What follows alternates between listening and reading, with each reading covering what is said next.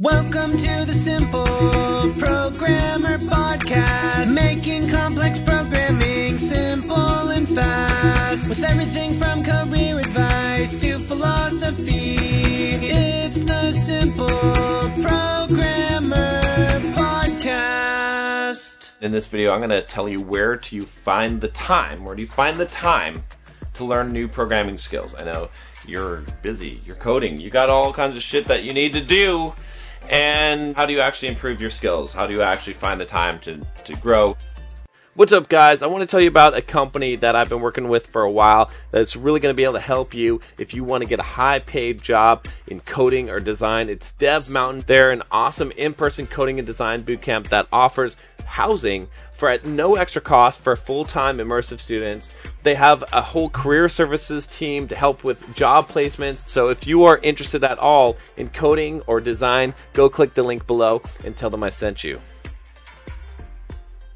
I'm John from simpleprogrammer.com. On this channel, what do we do? We teach you the soft skills that you need to improve your software development career, to be a better programmer, to just be awesome, and to make more money, to get along better and live a better life as a software developer. He says, Hello, John. I have a question which is really important for me as a software developer.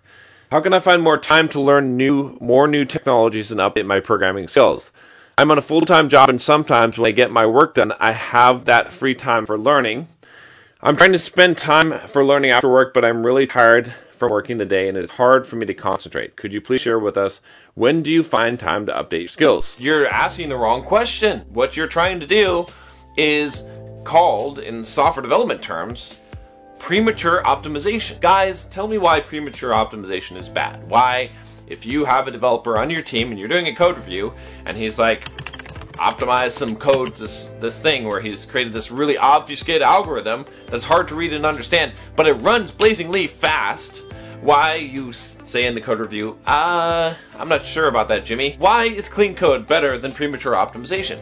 The reason why is because you don't know if you're gonna need it. And any time that you spend on shit that you don't need or you might not need is a waste of time. And you also don't know what you're gonna need. You might be optimizing the wrong thing, right? This is a common argument. I'm sure you've heard this. I'm going to apply this now to learning new programming languages or technologies. A lot of you guys you mean well. I mean, you're a developer. Okay, I get it. It's, it, it makes sense. Like, you want to stay up to, to date, you want to absorb all the new technologies. But here's the deal don't learn shit that you don't need to learn. You should always ask yourself, you should always say, I need to learn X so I can do Y. If you don't have a Y, you don't need an X. What Java kind of invent? JIT. Have you heard of JIT? Just in time compilation right? .NET does that as well now. Why was that so valuable? Well, because it makes it run faster. Because guess what? Maybe I don't need to compile this code. Maybe I can compile this code when I need it and if I need it. Same thing with your technology skills, okay? What you should be doing is you should be staying up to date, reading some blogs, spend 15, 20 minutes every morning reading programming blogs and staying up to date on technology. Go to Hacker News, you know, kind of understand, especially in your space, have some RSS feeds, some email newsletters you subscribe to you can subscribe to this one. Go to simpleprogrammer.com and click on one of the pop-ups. What's up, guys? John Sonmez here from simpleprogrammer.com, and I want to tell you about my free blogging course that you can sign up for at simpleprogrammer.com forward slash pblog. Now, this free blogging course is going to tell you how to create a blog to boost your career. It's something that you definitely don't want to miss. Thousands of developers have already gone through the course, the free course that you're going to get by email, and have learned how to create a blog to boost their career, to make more money, and even to grow their own side business. It's something that every single developer should do, especially if you're a web developer, you should have your own blog. I'm going to show you exactly how to do it, how to be successful, how to get traffic, everything that you need to know about creating a blog and even making money from it. Just go to simpleprogrammer.com forward slash pblog to sign up now. Once again, it's simpleprogrammer.com forward slash pblog subscribe and you'll get updated on all the new shit that's coming out. That's what you should do so that you know and then, just in time, if you need to get a new job in a specific technology, you can learn that technology. The reason why I say this is that because you don't want to waste your time on shit that's not going to be valuable to you. Now, it might be fun to learn a new technology, programming language. I know, I get it. And if you want to do that for a hobby, it's fine, except here's my one thing I will tell you make it make some damn money. Okay? Make it into a side gig. There's no reason why everything I do in my life has to serve more than one purpose. I'm about to go run 12 miles. I'm training for like a marathon and then a 100 mile race this year. Now, why the fuck would I do that? One, running that mileage is going to give me an achievement to do and uh, compete in something fun.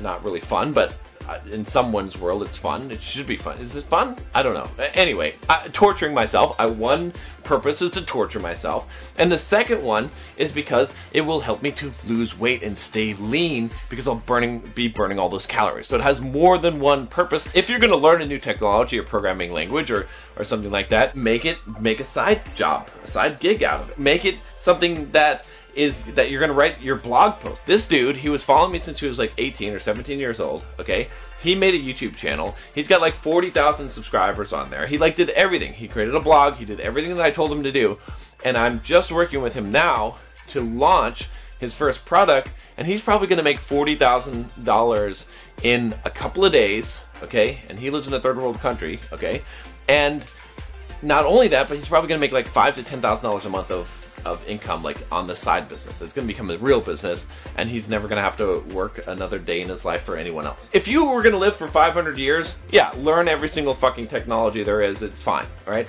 But you're not. Okay? You have a limited time span, you have limited time.